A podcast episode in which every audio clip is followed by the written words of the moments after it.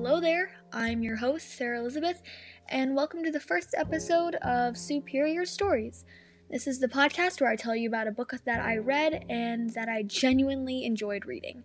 Uh, today, we're going to be talking about a book that I've wanted to read for a while. It's called We Were Liars. And when I was looking for book recommendations a while back, this was one of those books that was consistently recommended everywhere I looked. So I decided to finally read it.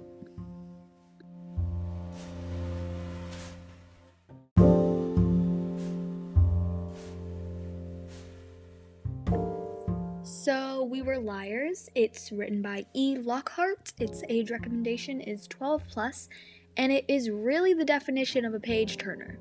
Uh, looking at the reading time, it only takes a little over three hours to read, so you can sit down and finish it in about a day.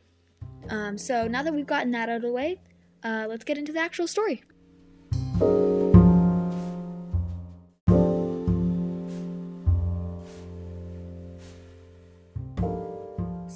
The book focuses on the Sinclair family and these four kids, nicknamed the Liars, hence the title.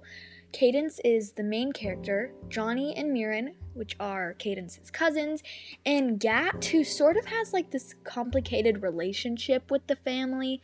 He's Cadence's aunt's boyfriend's nephew. Complicated, I know. But the author does a good job of explaining the relationship without it being too confusing.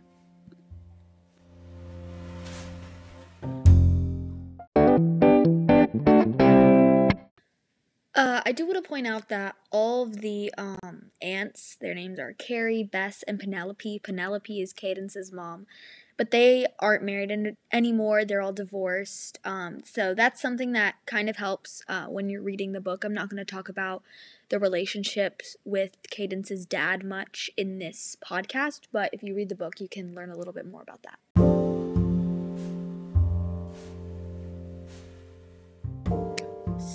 Anyways, every summer the Sinclair family comes to this island, Beechwood, uh, that their grandfather owns, and they spend the the entire summer at the island. So when Cadence is eight, she meets Gat as everyone is arriving at the island, and there's some foreshadowing in the book where basically the first time that they meet, Cadence is staring at Gat, and in that part of the book, Cadence is just thinking about how Gat looks, stuff like that, and how how handsome he looks. Um, keep in mind they're like eight years old, but um, she just she just ends up running away because she's so embarrassed, and then Gat runs after her.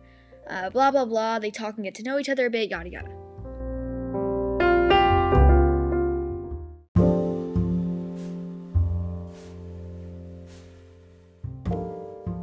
Okay, now fast forward to when they're like 14. They've been friends for a while now. They don't really see each other when it's not summer, but it's fine. They're friends. Everything's good. Cadence and Gat decide to take the motorboat out. This is sort of the start of like their romantic relationship in the book. And they share a bit of a moment together, but other than that, there's nothing really super important that happens uh, in that part of the book.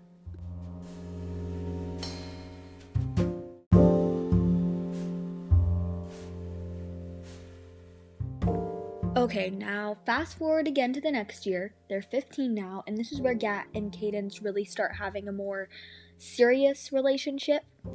Uh, the only problem is, is Gat has a girlfriend, and he never really tells Cadence. He says he feels bad about it uh, later in the book. Uh, Cadence found out about Gat and his girlfriend through another one of the liars, her cousin Johnny, but it doesn't really end up causing any problems. So later, Gat and Cadence kiss, and Cadence's grandfather walks in on them. It's awkward, but it's chill, it's cool, nothing's really wrong. Um, and at this point, Cadence knows she's in love with Gat, and she's pretty sure he's in love with her too.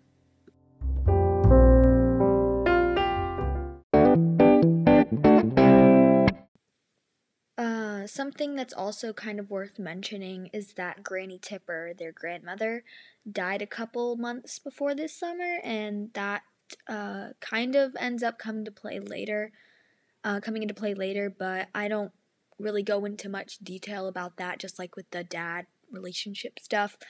Um, so if you want to read the book, uh, I really recommend it.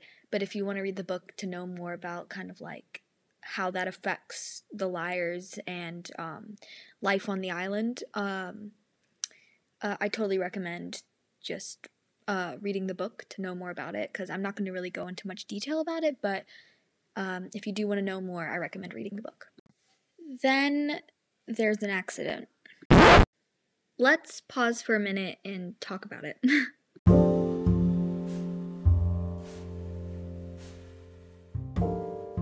One night, Cadence decides to go swimming late at night alone. She says she doesn't really know where Gat, Mirren, and Johnny were, but they weren't there. Something I also want to point out is that the author does a great job here. The book is written from Cadence's perspective, which is important to the story. And while Cadence is describing the accident, the writing does a good job of showing how much she actually doesn't remember from it. Uh, most of what she recalls from the accident is just contemplation of what she thinks happened and from what her mom and her doctors have told her. But, uh, anyways, Cadence basically states that she doesn't really know what happened, but she guesses that she swam out too far and hit her head on a rock or something like that. Uh, she says that all she remembers is that she plunged into the ocean, down to the rocky bottom, and that her arms and legs felt numb, but her fingers were cold, and nothing else. Her mom finds her curled up on the sand and takes her to a hospital because she's not being able to get warm. From there, it's mostly her just describing how she feels in the hospital. Um, because of this accident, Cadence doesn't remember much from when she was 15 um, on the island. Uh, she remembers a bit, like the liars and how she fell in love with Gat, but other than that, there really isn't much more.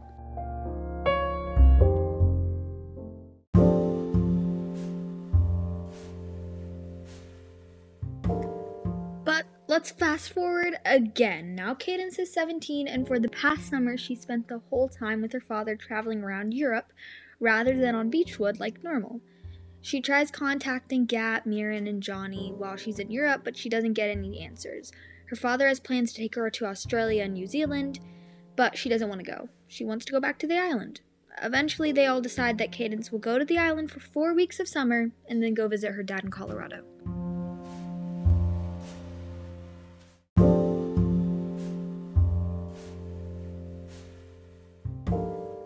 Once she gets there, she meets up with the liars again. She doesn't really mention that she's angry that they never checked up on her. But eventually, her and Gat talk and they decide to start over after everything that happened. Uh, but Cadence, is, Cadence notices that her grandfather's house on the island, the most expensive one, has been entirely rebuilt. She knew that they were renovating it, but she didn't really expect anything quite that different. It's very modern, very sleek, uh, compared to the old Victorian style mansion that used to be there. But she brushes it off. She suspects it's probably something to do with her granddad wanting a fresh start after her grandmother's death.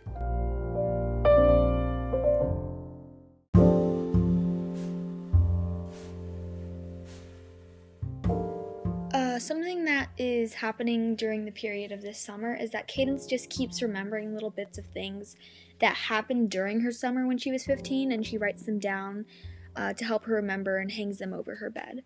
Um, but so Cadence's grandfather is getting older, and a lot of fights break out between the aunts over who will inherit his house on the island. Um, all of the aunts need it for their own purposes, and this becomes a problem because now they start sending the children to try and persuade um, their granddad. Obviously, the liars are all really tired of this, Cadence especially, but they have to do it. And Cadence keeps remembering more and more uh, about her somewhere on the island when she was 15, and she keeps writing them down to help her remember um, throughout all of this, and it becomes a lot for Cadence.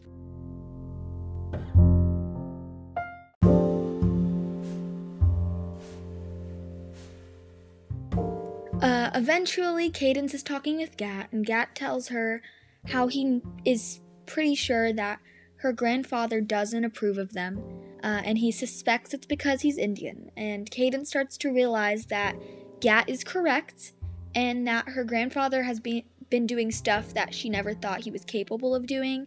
Uh, as subtle as they were, they were still so manipulated, manipulative and just downright wrong.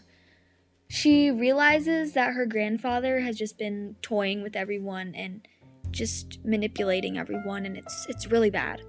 Uh, she recalls a time when she had to go talk to her grandfather for her mom to persuade him to leave her the house. And he had told Cadence that she had the house and that she would inherit it, but he later told Mirren and her siblings the same thing. Uh, so a lot of stuff is just happening right now in the household, and Cadence is just trying to comprehend that her grandfather could be capable of such things. Eventually, Cadence remembers everything that happened the night of her accident when she was 15. Let's rewind a bit.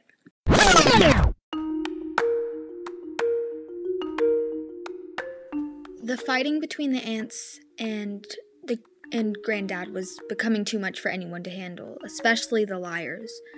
They were tired of all the aunts fighting over who deserved what, who was a better daughter, how much they loved granddad, everything. So they came up with a plan. They were going to set grandfather's house, the house that they were all fighting over, the source of all their problems, on fire.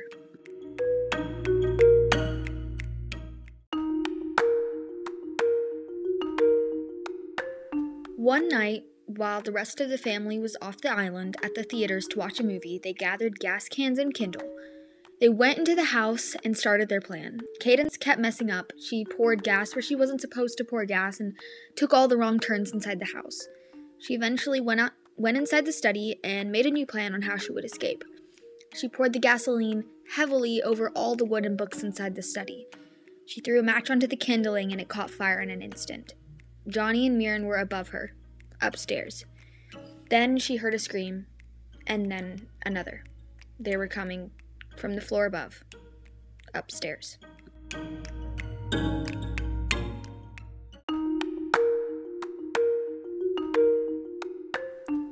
Cadence quickly ran out through the door of the house, trying to dodge the flames. She yelled to Mirren, Johnny, and Gat to get out of the house, but there was no answer. She ran to where they had planned to meet, but no one was there. They were dead.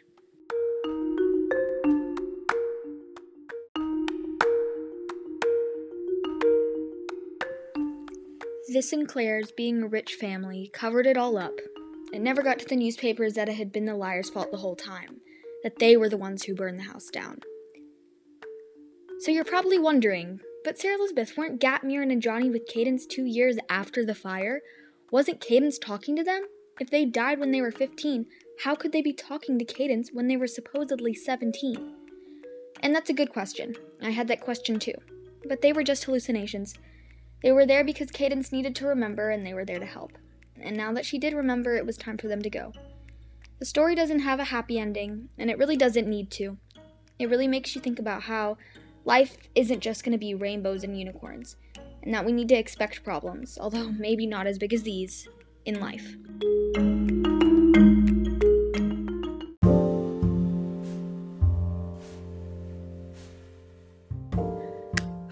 So that was We Were Liars. It's a lot. I was so surprised by the ending, and I hope you were too. There is so much more to this story. I left out a lot of things that happened that if you read the book, which I really encourage you to do, you can read about. The writing in this book is phenomenal, like absolutely amazing. The metaphors and analogy the author uses is great. Even the way she described the characters was different than anything I've ever seen. And I really just recommend reading the book. Um, right now, uh, I just finished uh, reading another book by the same author, E. Lockhart, called Genuine Fraud. Um, I just finished it today, and it's just as good. It's beautiful, and the way that the book is formatted is like very different than a lot of books and it it just wants, makes you want to keep reading to see what happens next. There's a lot of plot twists in that one, just like in We Were Liars. I definitely recommend buying that book as well.